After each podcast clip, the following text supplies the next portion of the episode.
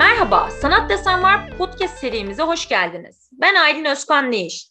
Bu bölümde resimde kompozisyon konusu hakkında konuşacağız. Bugünkü konu Funda Deliktaş ile birlikteyiz. Funda hoş geldin. Hoş bulduk Aylin. Nasılsın? İyiyim, teşekkür ederim. Sen nasılsın? Ben de çok iyiyim. Ee, gerçekten konuğumuz olduğun için çok mutluyum öncelikle. Bunu belirtmek ben de. istiyorum. ee, şimdi senden dinleyicilerimiz için kendinden kısaca bahsetmeni isteyeceğim. Tabii ki. Ee, 1995 Sivas doğumluyum. Konya Necmettin Erbakan Üniversitesi Ahmet Keleşoğlu Eğitim Fakültesi Resim İş Öğretmenliği lisans mezunuyum. Ee, yüksek lisansım Necmettin Erbakan Üniversitesi Güzel Sanatlar ve Mimarlık Fakültesi'nde bitirdim. Şu anda aynı fakültede öğretim elemanıyım. Ee, benim için çok kıymetli bir sanatçı e, ve hocasın. Öncelikle bunu belirtmek istiyorum. Estağfurullah. Çok ee, teşekkür ee, ederim. Sana öncelikle seve klasik bir soruyla başlayacağım. Programımızın da gereği olarak ve hani konumuzun başlığı olarak da yani resim sanatındaki kompozisyon nedir? Bize bunu tanımlayabilir misin? Tabii ki. Kavramsal ve görsel öğelerin yani nokta, çizgi, renk, doku, boyut, biçim, yüzey gibi belirli bir düzen içinde bir araya gelmeleri kompozisyon oluşturuyor bir kere. Hı hı. Kompozisyonda en önemli ilke her şeyin bütüne ait ve uygun olması. Yani hiçbir öğenin birbirine yabancı ve uyumsuz olmaması aslında. Yani bütünlüktür. Bütünlük içinde çeşitliliktir. Temel sanat eğitiminde de e, görsel ve duyusal gel- gelişmesini hızlandırmaya katkıda bulunan görsel eğitim yaşam boyu devam edecek bir sürecin başlangıcıydı. Görsel ağırlıklı analiz çalışmaları ile görmeyi, algılayabilmeyi öğrenen bir kişi yeterli düzeyde görsel bilgi birikimini yani görsel bilincini geliştirmiş olacaktır. Ya böylece çevresini daha duyarlı bir biçimde gözleme, e, ona karşı tepki gösterme, işte yorumlama ve yargılama alışkanlığını kazanacaktır. E, bu tür bir duyarlılığa sahip olduğunda çevresine ve olaylara bakmasını bilen, baktığını gören, gördüğünü değerlendirebilen ve bunlardan en doğru sonuçlara yani yargılara, çözümlere ulaşabilen yaratıcı bir insan olabilmek söz konusudur.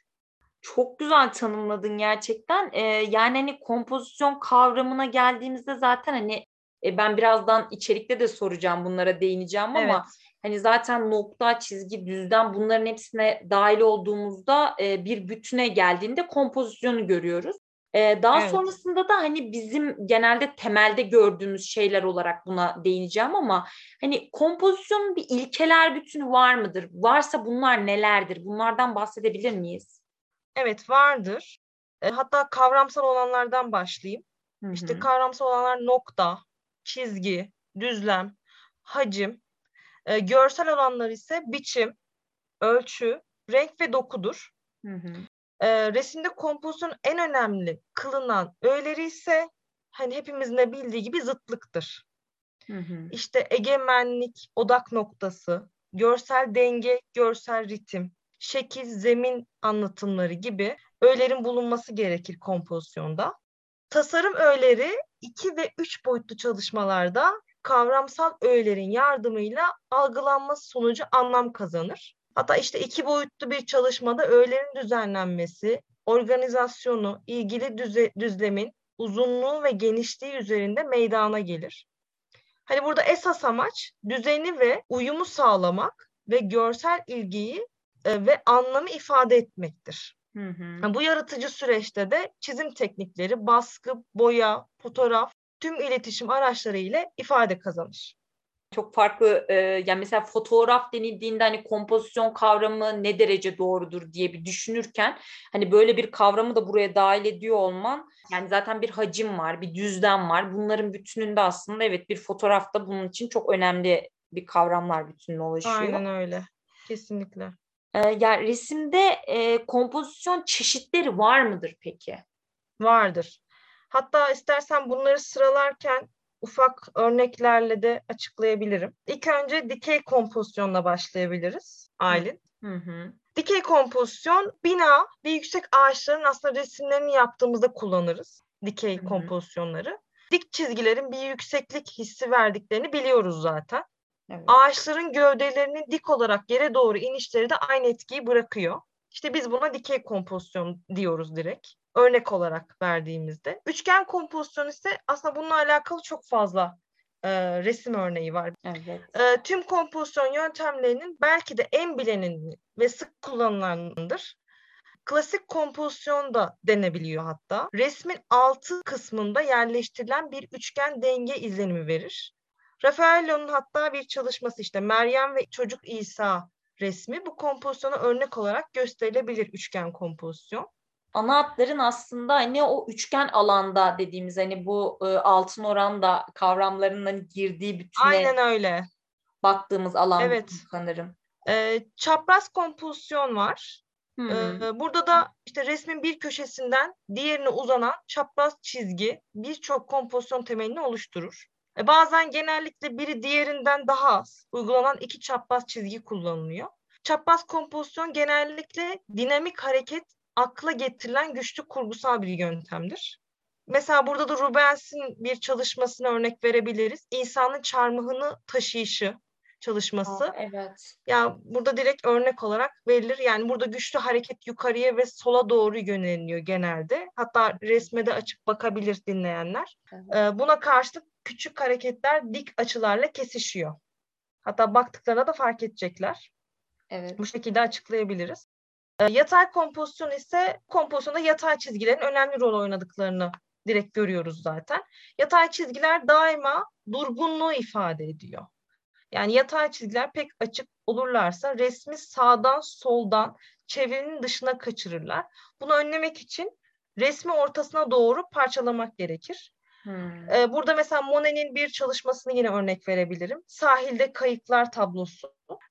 bu resimde kompozisyon su ve havadan ibarettir. Derinlik vermek için dalga çizgileri arası kısaltılarak denize bir yelkenli veya kayık yani gökyüzüne birkaç bulut, işte kuşlar ve sahil ilave edilmiş. Hı hı. bu şekilde de yatay kompozisyonu için bir örnek oluşturulabilir diye düşünüyorum. Kademeli kompozisyon var. Burada da kompozisyonlarda yükseklikler aynı değil. Dağınık bir kompozisyon çeşididir. E, bütün yüksekliklere hakim bir yüksek nokta bulunur. E, hatta dikkat edilirse bu kompozisyonlardaki yükseklikler basamaklı bir merdiven merdiveni andırıyor. E, diagonal kompozisyon ismi biraz garip gelebilir. eğri çizgilerden oluşmuştur. E, kompozisyonlarda eğri çizgiler denge unsurudur aslında. Sen de biliyorsun. Evet. Rubens'in İsa'nın çarmıha kaldırılması resminde kişiler ahenkli bir grup halinde birbirine sıkışmıştır. Ha, bu resimde haçın doğrusu diagonal bir kompozisyonu oluşturuyor direkt. Zıt ve eğri kompozisyon e, burada da karşılıklı konan çizgiler birbirlerini yok ederler. Hatta buna örnek olarak e, e, David'in e, Çarmıhtan iniş eseri örnek olarak verilebilir. Kavisli kompozisyon ise e, dikey sütunların çizgileri hariç kavisli ritmik e, çizgilerin dominantlığı açık olarak görülür. El Greco'nun Mabet isimli tablosu örnek olarak veriliyor. Çünkü burada vücutlar, başlar, kollar, elbiseler, bütün hareketler kavisli çizgilerden meydana geliyor. Helezonik kompozisyon ise doğadan manzara resimleri yaparken en çok kullanılan kompozisyonlardan biridir. Burada işte manzarayı meydana getiren ana çizgiler soldan ve sağdan çıkıyorlarmış gibi görünüyor. Ee, bu çizgileri genişleyerek bir fırıldak kanatları gibi dönüyormuş gibi gör, görülebilir. Ama bu kompozisyonda manzarayı meydana getiren ana çizgiler perspektifte olduğu gibi sanki bir kaçış noktasında birleşiyormuşlar gibi görünüyor. Kareli kompozisyon. Burada da işte karşıt köşegenler birbirine benzer ve eşittirler.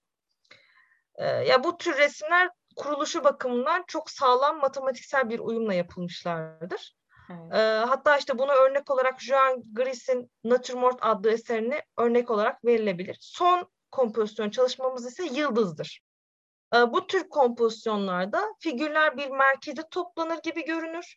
Ancak köşelere doğru da yayılmalar vardır. Yani barok sanatında bu tür kompozisyon hareketli konuları hmm. değerlendirme bakımından uygulanır. Bu şekilde Aylin'cim o kadar güzel anlattın ki Funda gerçekten hani e, kafamda şey canlandı. Hani bütün söylediğin eserler kafamda o kadar güzel oturdu ki Ee, umarım hani dinleyicilerimiz için de bu çok faydalı olur. Ee, Dinliyorum. Peki yani bu kadar güzel bir şekilde açıkladın. Ee, bu sistem evet hani modern sanat dediğimiz kısımda evet bunlar hakim bu şekilde ilerliyor ama işte günümüzdeki resim kompozisyonuna dair biz nasıl bir e, bahis açabiliriz? Neler söyleyebiliriz? Aylin günümüzde sanatçılar böyle bir alt e, dokunun resim için yeteceği fikrindedirler. Hmm. Yani madem ki bu siyah beyaz lekelerde kuru resmin esasıdır, öyleyse ayrıca bir sanatçı buluşunu tabiat şekillerine neden alet etmelidirler yani. Değil hmm. mi? Yani kompozisyonun esası olan bu alt doku tabiatta ilişiği olmayan bir şeydir aslında. Yani bu tamamen sanatçının bulacağı bir şeydir. E bu bakımdan ister eski resimler olsun, ister yeni resimler olsun hepsinin birleştiği nokta e, soyut leke düzenidir aslında. Yani portre ve natürmort işte peyzaj veya figürlü kompozisyonun unsurlarını işte bu lekeler düzeni içine yerleştirmek gerekir. E böyle olunca e son zamanın soyut ressamları ile eski üstadların aynı noktada birleştikleri açık olarak ortaya çıkıyor. Hmm. E, kompozisyon dokusunu açıklarken vardığımız sonuç bu dokunun doğa dokusuna tamamen yabancı bir yapıda olduğu, e, buradan da sanat formunun tabiat formuna benzemediğini ve tabiat formuna yabancı olduğu esasım çıkarabiliriz. Hı hı. Ya bundan dolayı işte tabiat kendi formunu kendi gayeleri için, sanat da kendi formunu kendi gayeleri için yaratır sözünün neden söylendiğini aslında anlamış oluyoruz şey hani lekelerin vurgulanması aslına bakarsak hani soyut resim kavramı şu anda günümüzde daha hakim olduğunu görmekteyim ben. Evet. Ee, buna da değindin ve şöyle de bir döngü var. Soyut resim her ne kadar ki böyle kolaymış gibi algılayan kişiler var. Ee, Kesinlikle. zorluğunu aslında bize çok güzel bir şekilde anlattın. Çünkü altyapıda evet eski üstadlarımızın hani bizlere sunduğu, verdiği, öğrettiği bir yol var ve bu yol dahilinden evet. geçerek o soyut kısma ulaşabiliyoruz. Kesinlikle öyle. Çok Gerçekten açıkladım. çok güzel anlattın. Sonrasında ise e, resim kompozisyonun oluşum koşulları nedir? Bu da bir diğer merakım. evet evet ona da değinelim. Ya şöyle manzara, natürmort veya figür resminin de kendi başına kompozisyon sayılması için sanatçının dış gerçeğin sadık kopyasından az veya çok hani uzaklaşmış olması gerekir. Ya çünkü e, kompozisyon sanatı dış gerçeğin geçici veya tesadüfi görünümlerini insan zihninin tasarladığı ve geometrinin e, açıkladığı bir evrensel düzene göre ayarlamak demektir yani. Hmm. E mesela yatayla dik açı yapan bir düşey Hareketsizliğin köşegen ise hareketin ideal işaretidir. İşte abstre veya soyut denen ressamlar dış gerçeğin görüntüleriyle doğrudan doğruya ilişkisi olmayan bir takım plastik unsurların e, birleşimine dayanan eserlerini bu ilkeye göre hazırlıyorlar. Hazırlamışlar daha doğru. Son olarak e, seni çok tutmayacağım ve son olarak şu soruyla e, kapanış yapmak istiyorum. Tabii Kompozisyonun ki. değer algısı kullanılan materyaller yani örnek veriyorum boya türleri, e, kullanılan zemin e, hı hı. bunlara göre bir değişkenlik gösterir mi? Ha, tabii ki gösterir. Yani şimdi sanat alanında birçok materyal çeşitleri vardır. Ee, hepimizin bildiği gibi işte guaj, sulu boya, akrilik, yağlı boya gibi tekniklerin yani kompozisyonu farklı açılardan ön plana çıkarması söz konusu bir kere renkli çalışmaların özellikle kompozisyonları daha ön plana çıkardığını görüyoruz biz. Değil mi? Evet. Yani o yüzden bence e, kesinlikle malzeme çok önemli Aylin. Yani kullanılan malzeme, işte verilen dokular, işte renk geçişleri, zıtlıklar. Yani resimde bir kompozisyon hazırlarken bütün değerlere dikkat etmek gerekiyor diyebiliriz aslında bu değerler bütün hepsinin bir kompozisyon oluşmasını sağlayan nokta ve bu şekilde Kesinlikle. bir eser çıkıyor. Aynen öyle. O kadar tatlı bir sohbetti ki çok mutluyum ve öncelikle seninle e, bu güzel sohbeti gerçekleştirdiğim için. Ben de öyle, ben de öyle çok mutluyum. Çok teşekkür ederim beni davet ettiğiniz için. Ben çok teşekkür çok ederim. Çok keyif aldım. Ee, sevgili konuğum Funda'ya sevgilerimi sunuyorum ve katılımından dolayı çok teşekkür ediyorum. Ee, sizlerle Siyah Hap'tan seslendik. Sanat ile kalın.